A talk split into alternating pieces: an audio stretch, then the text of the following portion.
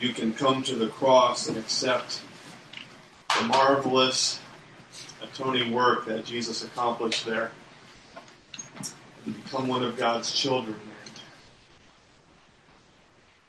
And Enjoy the presence of Jesus forever, or you can reject him and face eternal chastisement when he returns.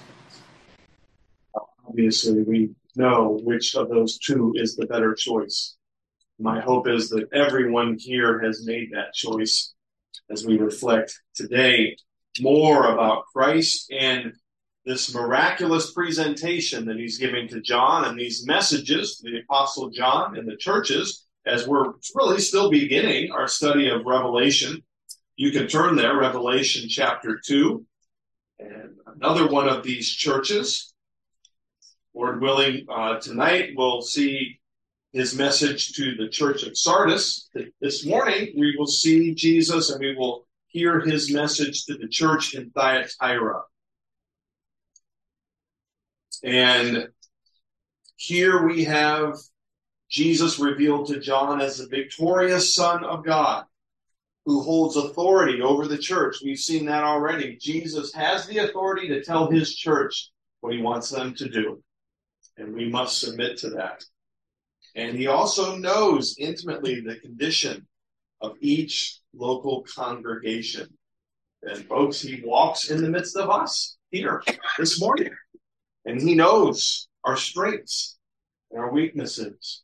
And he expects that we will, as we hear these messages to these churches almost really 2,000 years ago, that we will apply what we hear and examine our own churches and our own lives for the strengths and weaknesses. And we want to be heavy on the strengths, but we need to pay attention to the weaknesses as well. His message to this fourth church, Thyatira, combine, combines a rather brief review of some marvelous, wonderful strengths, but a stronger focus on some destructive, terrible weaknesses in this church.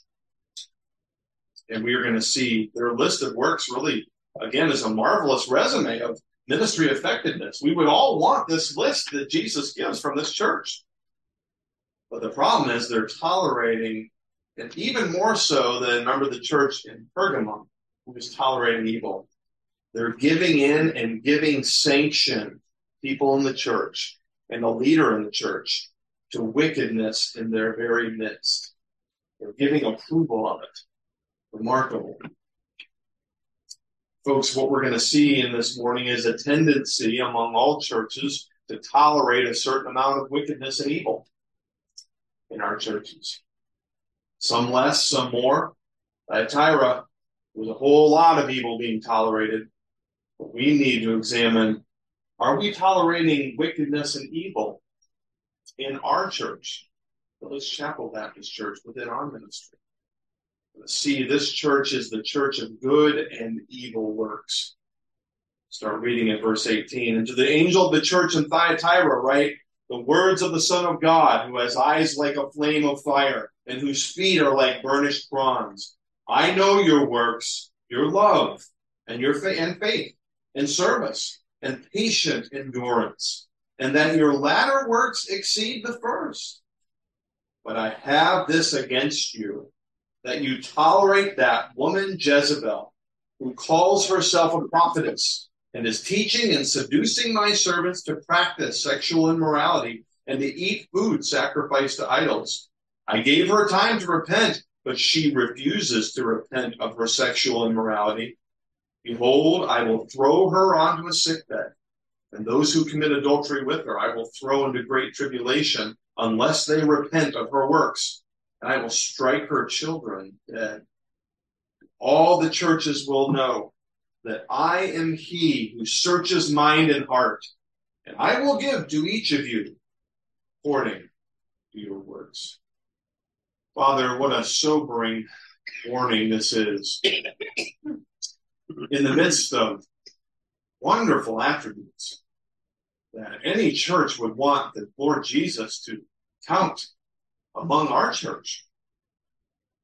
there is the toleration and sanction of wickedness that must be dealt with in this church in Thyatira. But Lord, just to hear about what they need to do is not enough. Let us examine our hearts, see the wickedness and the sin that we are tolerating, and perhaps even in this church. Be willing to repent of that. And for those that are faithful and persevere, a wonderful thought and blessing that we will rule and reign with Jesus and his kingdom let that provide motivation as we study this further, Father, and give us much understanding through the work of the Holy Spirit. For it's in Jesus' name we pray. Amen. The church of good and evil works. In the first two verses here, we see Jesus has full knowledge of commendable ministry works, but he perceives all good and evil works in ministry. He knows. He knows the quality of our works back to verse 18, and to the angel of the church, and again, the angel, not trying to puff myself up as leadership, but is the pastor or the leader within the church in Thyatira. And that words that Jesus gives to uh, that church is the words of the Son of God. Here is the only time in Revelation, by the way, that Jesus is referred to as the Son of God. And so it stands out as significant. That's why I had um, Sandy read Psalm 2, which I think is significant as well as we look back and are reminded of what our response to the Son of God needs to be. Needs to be in submission. Why? Because he has eyes like a flame of fire. And we've seen this vision. We've had John describe this this, this, this characteristic of Jesus already. And now it comes again. He's reminding this church in particular, those flames of fire, as odd as that may seem, means that Jesus sees all. Nothing escapes his view or his gaze. And he's always looking upon his church. But then it also says, whose feet are like burnished bronze, like polished bronze. That has the idea, I believe, of purity. The purity of Jesus gazes and knows the purity of his church. And so it is important that we respond to the Son of God who knows our hearts in the right way. That's why Psalm, I'll read it again, Psalm 2, 10 through 12, gives us the response we need to have. Serve the Lord with fear and rejoice with trembling. Kiss the Son, lest he be angry and you perish in the way. His wrath is quickly kindled, but blessed are all who take refuge in him. And that could sum up what we'll see this morning in the message to this church. Folks, we don't want the anger of the Son against us as his people. But we want to take refuge in him, pleasing him, being giving good ministry service that's free from impurity. So Jesus is giving this fourth address, this church in Thyatira. Thyatira was actually the smallest of the addressed cities in this list. Um, and it's interesting, its message from Jesus is the longest. So a little bit of a contrast there. For those of you that like history, it was founded after the emperor, the empire of Alexander the Great. And Alexander the Great, after his death, his great empire was divided up into segments. And a portion of Asia was ruled by a group called the Seleucid dynasty. And Thyatira came into prominence during that time. It also became a close, almost you could refer to it as a sister city of Pergamum, because Thyatira, although it was gaining prominence, was not able to defend itself well enough without assistance.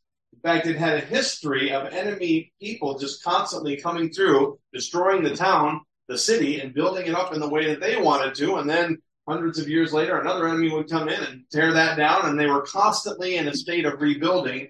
Well, their relationship with Pergamum did help them as Pergamum, and that's the church that Jesus that we examined last week that Jesus gave the message for last week. Um, it had the strength and the power to be able to help defend Thyatira in its weakness. It eventually became under the control of Rome around about 200 years before the birth of Christ. And an important highway ran from Pergamum through Thyatira and then on into Laodicea. The rest of the churches that we will mention all have this important road going through them as a highway um, to enable them uh, to, to go through and to uh, visit and spend time in each of these cities. And that road brought eventual prosperity to this city. Now, it's important to note in this that as she became more prosperous, Thyatira became more prosperous because multiple trade guilds rose up. And it made it became a place during the New Testament time filled with textile workers and other important artisan positions. These were folks that could craft things well with their hands and made goods that were needed all over the world. And many of these folks resided here in Thyatira, and they were required to be a part of a guild as a, a group that would represent them and would help train them. And all of that sounds good enough. You remember in the book uh, or in the book of Acts, when Paul visited the city of Philippi for the first time, there was a lady named Lydia, and she was a seller of purple. She made garments, uh, dyed garments with a special coloring. She was a part of one of those guilds from Thyatira, and she had a connection there as well.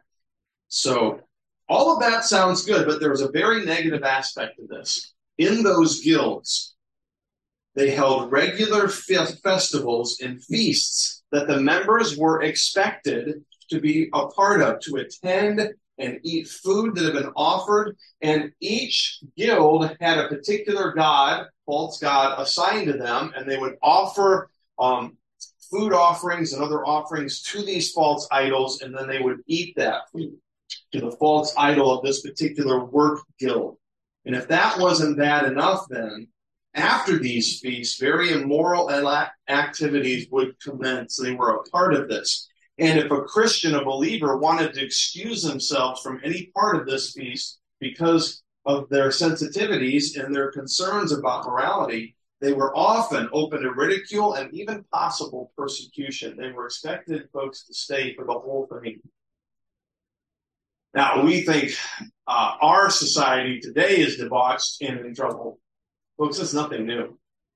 These folks were deviant, and this culture was deviant and wicked, and they expected the Christians to be a part of it. And so this church faced pressure to be involved in these sins.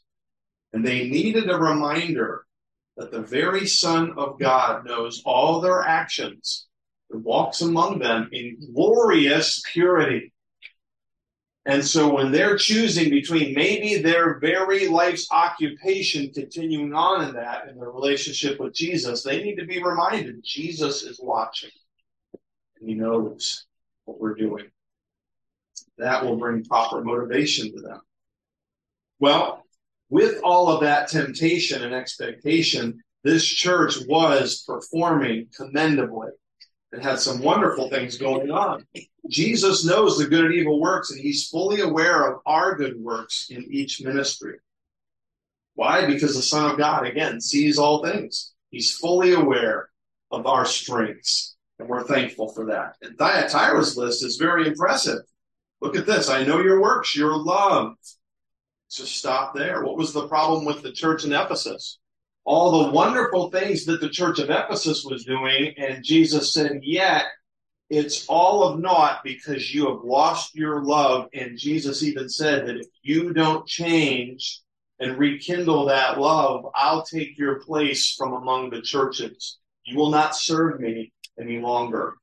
Jesus uh, takes love for him and love for his people very seriously. It's one of the most important things. And this church has that. Praise the Lord. They have no trouble loving Jesus and loving others. Not only that, but they have very strong faith, and their faith is evident to those around them. And that love and faith then fuels their service, faithful service because of their love for Christ, but also patient endurance because of their faith in Him. Folks, we can only be patient when we truly trust that God is who he says he is and that he will enable us to get through. If you have a tendency, if you're struggling with patience right now, you may be struggling with faith.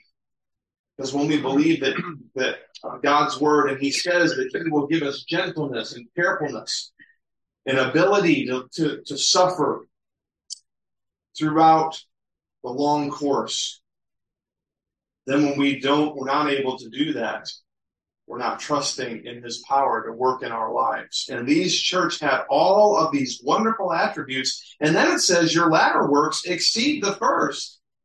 In other words, like unlike Ephesus, who was lacking in their works because of a lack of love, Thyatira was growing in their works because of their love for Jesus. They were growing in these wonderful works. They weren't satisfied with just a certain level of service for Christ but they were moving on. They were growing. God and Jesus was doing wonderful things through their ministry. It was not lagging at all. Well, what this shows us before we go any further is that this is a wonderful description that we should want in ministry. Love and faith fuel committed service and endurance. Half hearted service and irritability with difficulties indicate lack of love and faith. And so, folks, let's make sure that as we look at this list, as brief as it is mentioned here, that we say, Lord, please help Chapel, Village Chapel Baptist Church to have this list of qualities among its people. Let us be known for that, for our love and our service and our faith and our patience. We want that a wonderful, wonderful testimony indeed.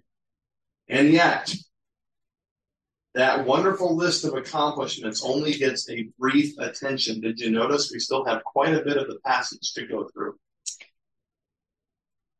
Jesus' focus is on their evil works that they are practicing in their midst, and he has rebuke for contemptible ministry and purity.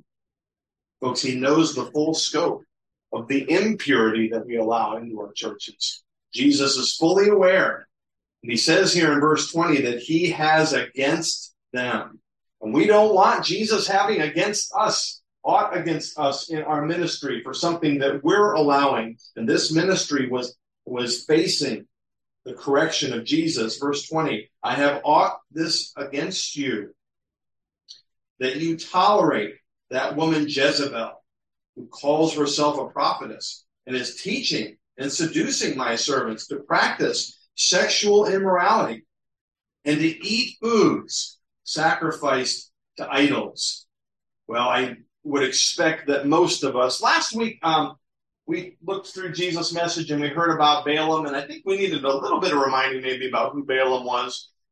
Pretty much everybody knows who Jezebel is, right?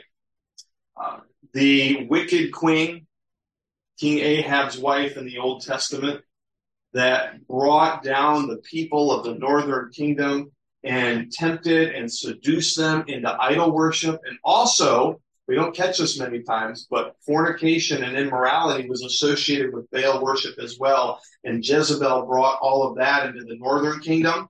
And then remember as well in the southern kingdom of Judah, king there married their Jezebel's daughter and the idol worship and immorality spread to the southern kingdom. Unfortunately, Jezebel had a very wicked, awful influence upon God's people. But at the time of this writing, that was a thousand years ago or more. So how can Jezebel have come back to be bothering God's people in the church? Well, let's be clear, this is not that Jezebel, but he's describing an actual leader in the church who is acting like Jezebel, who in her, uh, her toleration of sin and seducing people to be comfortable with idol worship is in effect resembling Jezebel in that very ministry, and the ministry is tolerating that. It says she calls herself a prophetess and some sort of female spiritual leader here, promoting acts that resemble the evil Queen Jezebel from the Old Testament. Well, that's where we get that back that background of what Thyatira was facing, kind of uh, merges and syncs with what is going on here with this particular lady, who obviously we un- we can understand then was in some way sanctioning um, the the church's their participation in these feasts with these guilds and sanctioning this immorality and this idol worship becomes apparent that as these people were facing these temptations and meeting in these guilds together and their very jobs and occupations were on the line, that this lady was saying, you know, it, it's okay.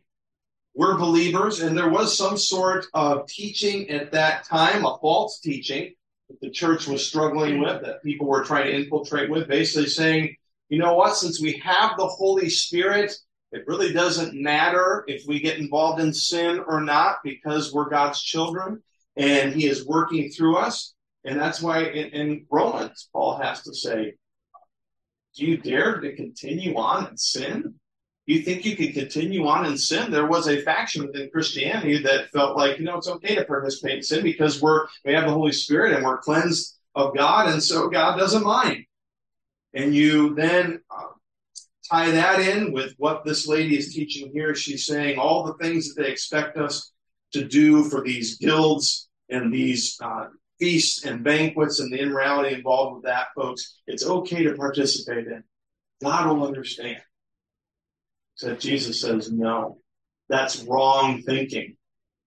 I won't tolerate your toleration of this evil within your midst. This woman is a Jezebel.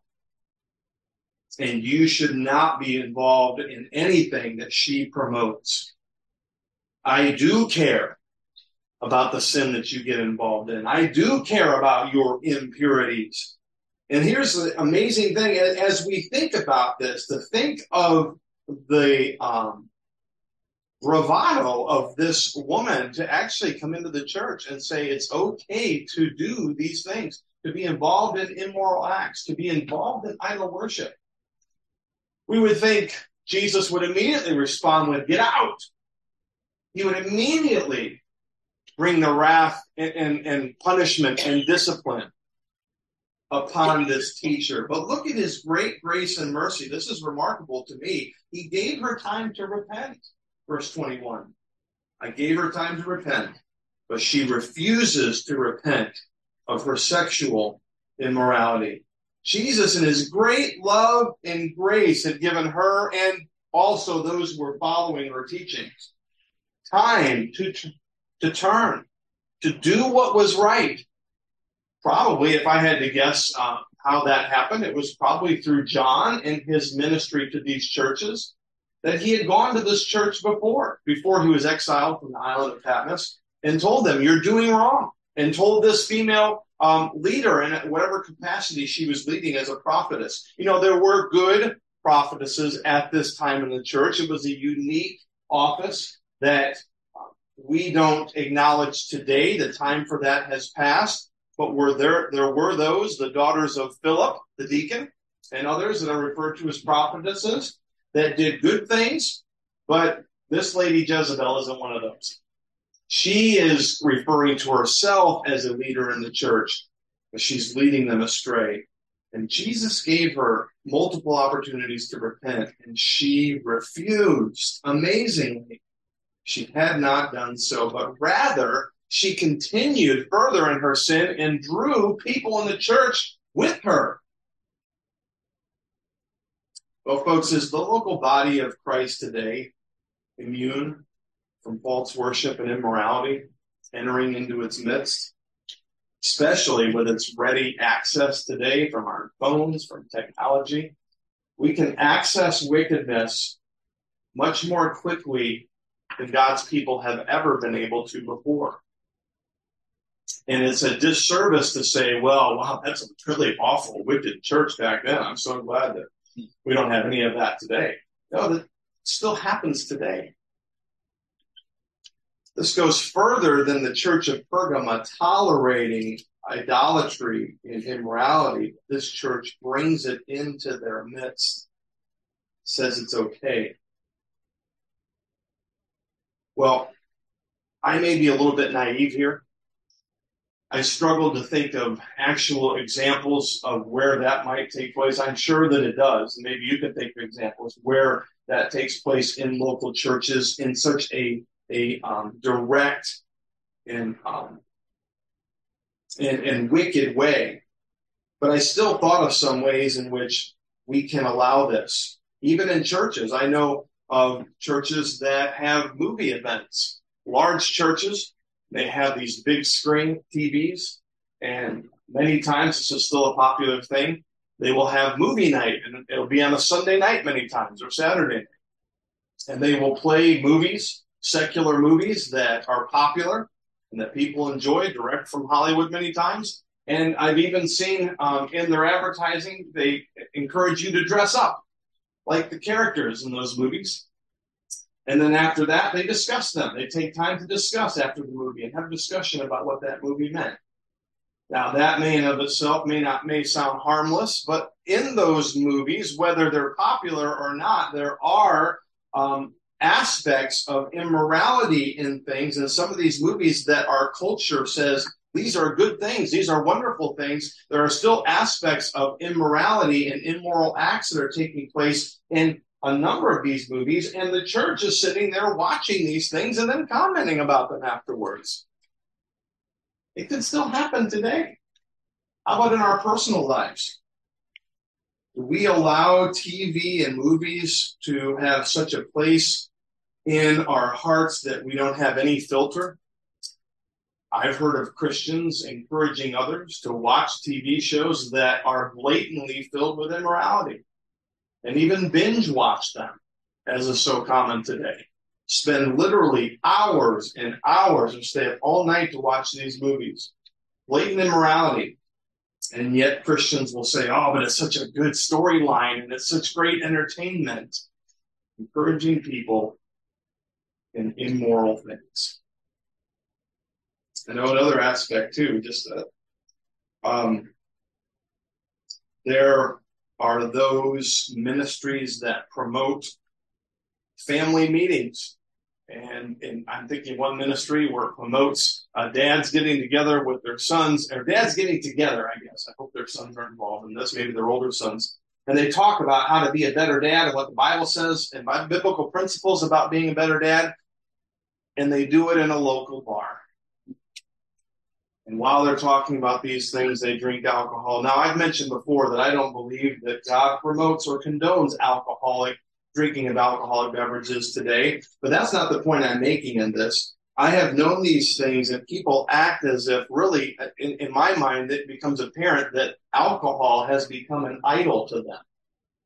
And they literally, without any discernment or any real discernment or careful consideration, will just jump into these things because the most important thing is that they get a good drink.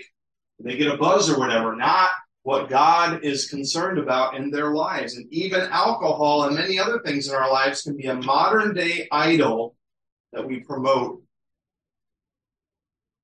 over Jesus Christ. And we fall into sin that way.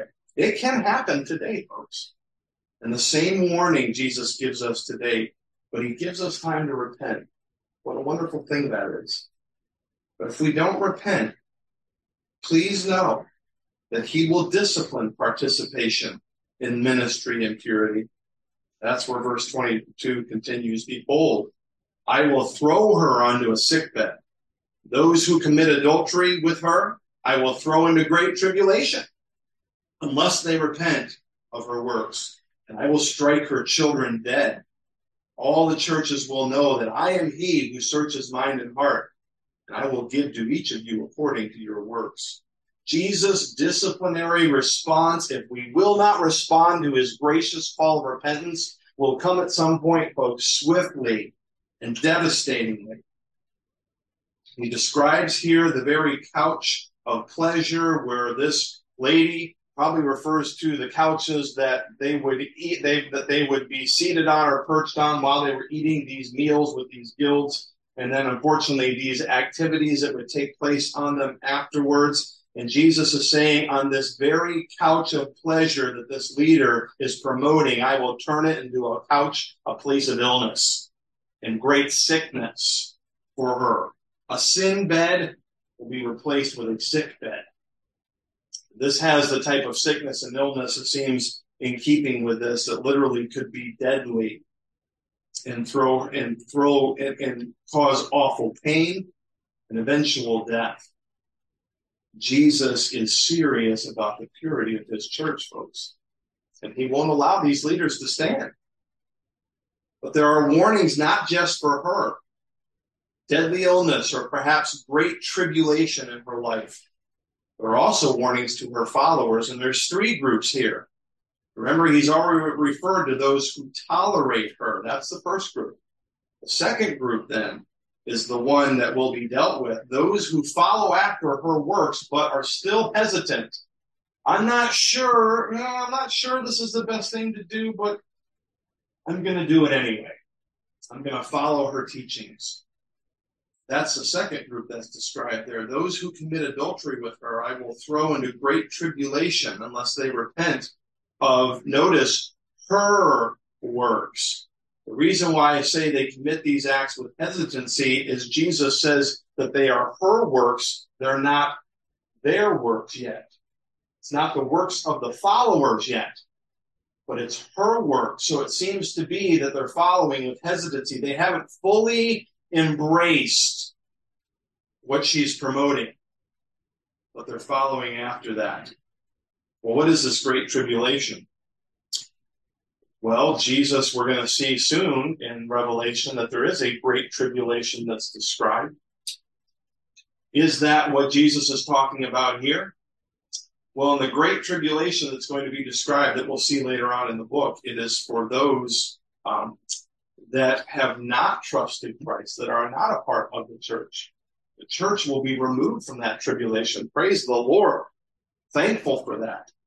So, in context here, these are true believers, a part of the church. He's not saying here that they will face that great tribulation, but in context, um, they will be given over to great troubles and great afflictions in the present time. I believe in context here what Jesus is saying, if you will not stop following that immoral teacher, then life will be a very hard thing for you. And I will bring great troubles and great afflictions. And when Jesus says great tribulation, he means it. He's capable of bringing all kinds of difficulties into your life that you don't want to face. But again, it's not to be mean or angry, but it's to wake us up and to draw us back to Him. He says, I will do this if I have to. To those who follow after her, even if they're hesitant. But there's another group. I will strike her children. These children are those that have fully embraced her practices and are her offspring, her mentors, her disciples, so to speak. Jesus says, very possibly, if you are fully committed to her and will not repent, then I have no more use for you and I can take you from this world and bring death and end your life and end your opportunity for service.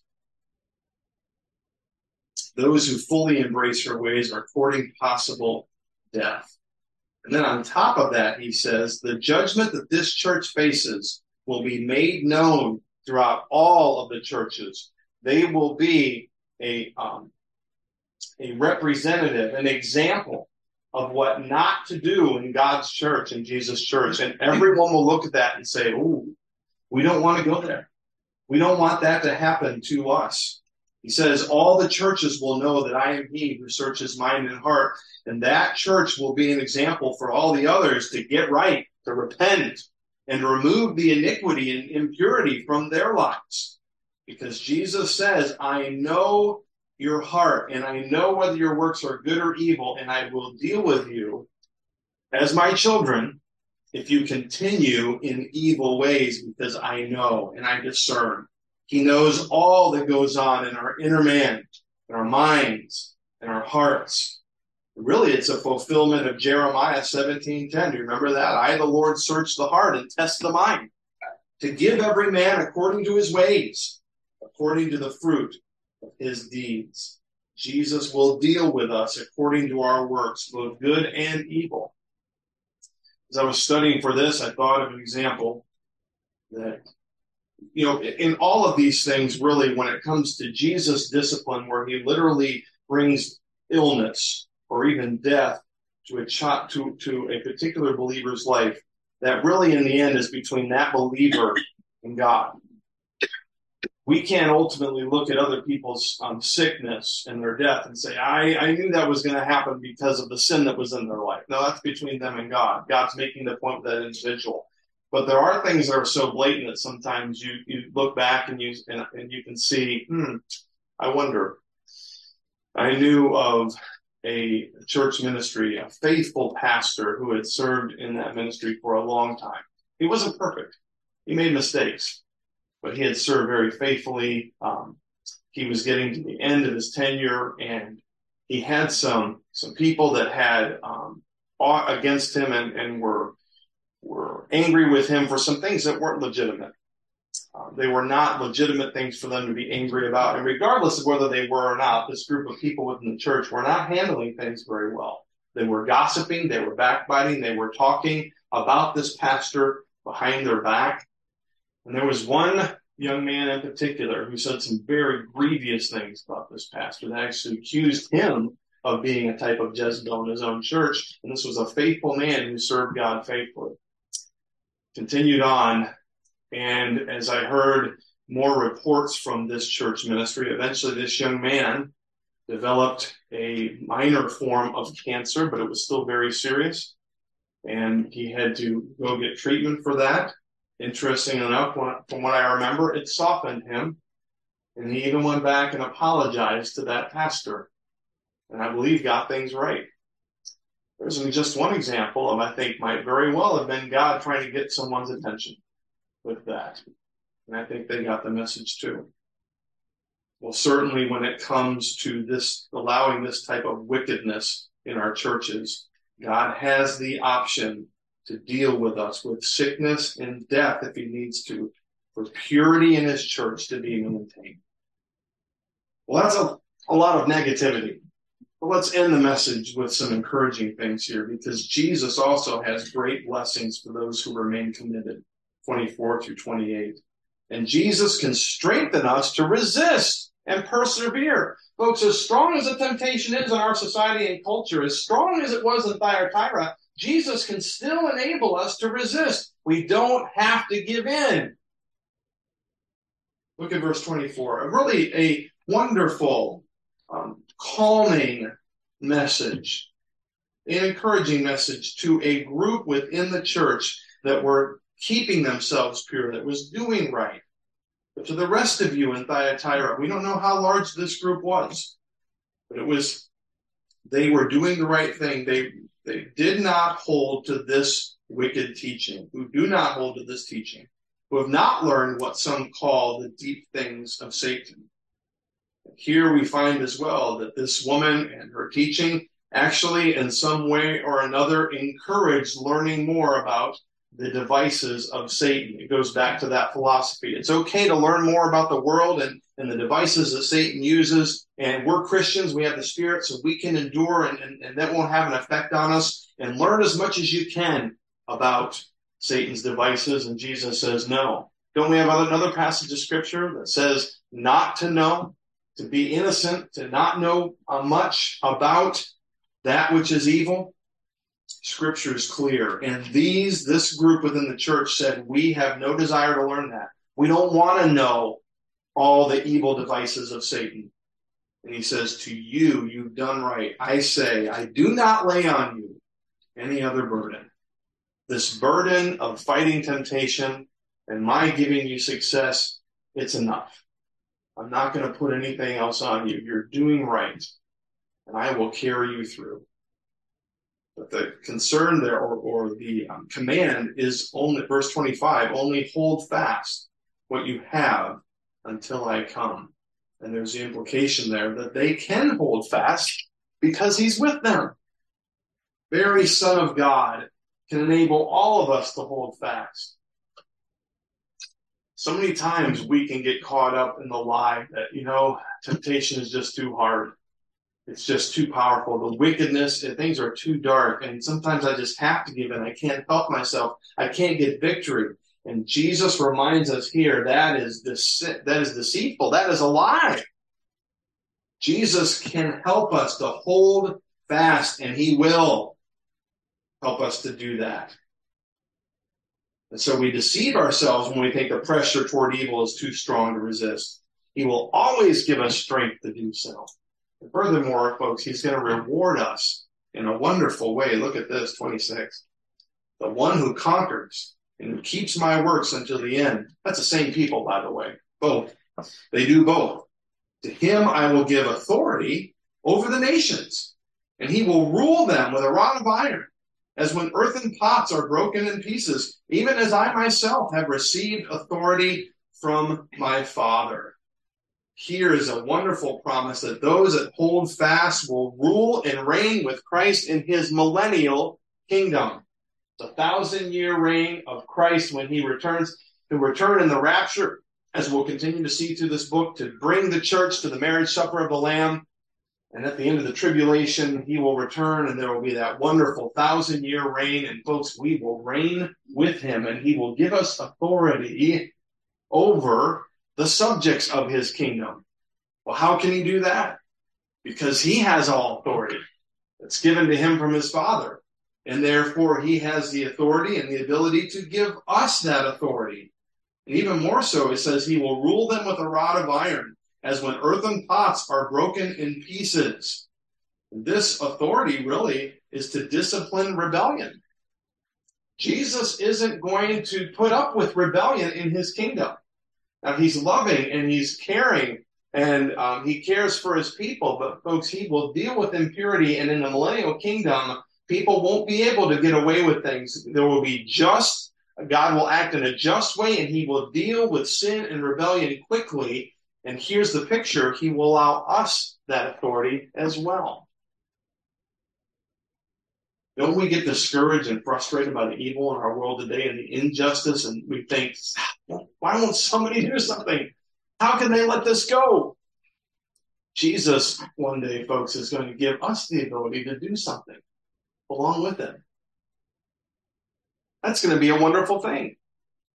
It's going to be exciting to be a part of that. And then furthermore, he says, even more wonderful, verse 28, I will give him the morning star. what is that? Is that a special star, celestial? We get to pick our star and it's named after us. No, it's so much more wonderful than that. Because later on, Jesus will refer to himself in Revelation as the morning star. And it points out that we will enjoy the presence of the morning star of Jesus Christ forever. And this is a promise for the true members of the church of Jesus Christ. All of us will have a part in being in his presence forever. And Jesus then again reminds us, he who has an ear, let him hear what the Spirit says to the churches. This is the Holy Spirit speaking, sent by Jesus. And he says, we do well to listen to this, to this message, to examine our church and to be motivated to remain faithful because we will rule with Jesus and we will be in his presence forever. Doesn't the heavy influence of our world and culture today seem almost overwhelming on really a daily basis? I mean, there's constant pressure, right? to give in and participate in some way or another with the wickedness around us. We feel that all the time. Remember this message, folks, that Jesus is ever near. He's with you. He's there. He knows. He knows your actions. He knows our thoughts, our vulnerabilities, and our strengths. So to continue a pursuit of evil deeds will be disastrous. And Jesus warns, don't do that but to remain pure and committed in our works will be rewarded. And he promises he will enable us to endure till he returns, and the reward will be to share with him in his magnificent millennial kingdom reign. Wonderful opportunity. But even more blessed than that will be to share in the presence of the morning star forever The most beautiful sunrise or sunset or starry night that you've ever seen will not compare with the presence of our morning star we will see forever. And it won't ever get cloudy. That is enough motivation for us to press on and endure. Father, help us. The world is dark, the temptations are strong, and certainly in this church in Thyatira, it was hard. And yet we're reminded that you will help us to hold fast. You will enable us to endure, and the blessings of enduring are eternally marvelous. To be able to rule, to in some way have the authority that God has given to you to, to help in some way is mind boggling, but precious. At the same time, the thought of being in eternity with you forever, being in the presence of the beautiful morning star, is the is the diamond, the jewel above all others. Let these promises keep us faithful and pure, and devoted in service and love and faithfulness and patience till you return. We need your help for that, and we ask for that this morning. In Jesus' name that we pray.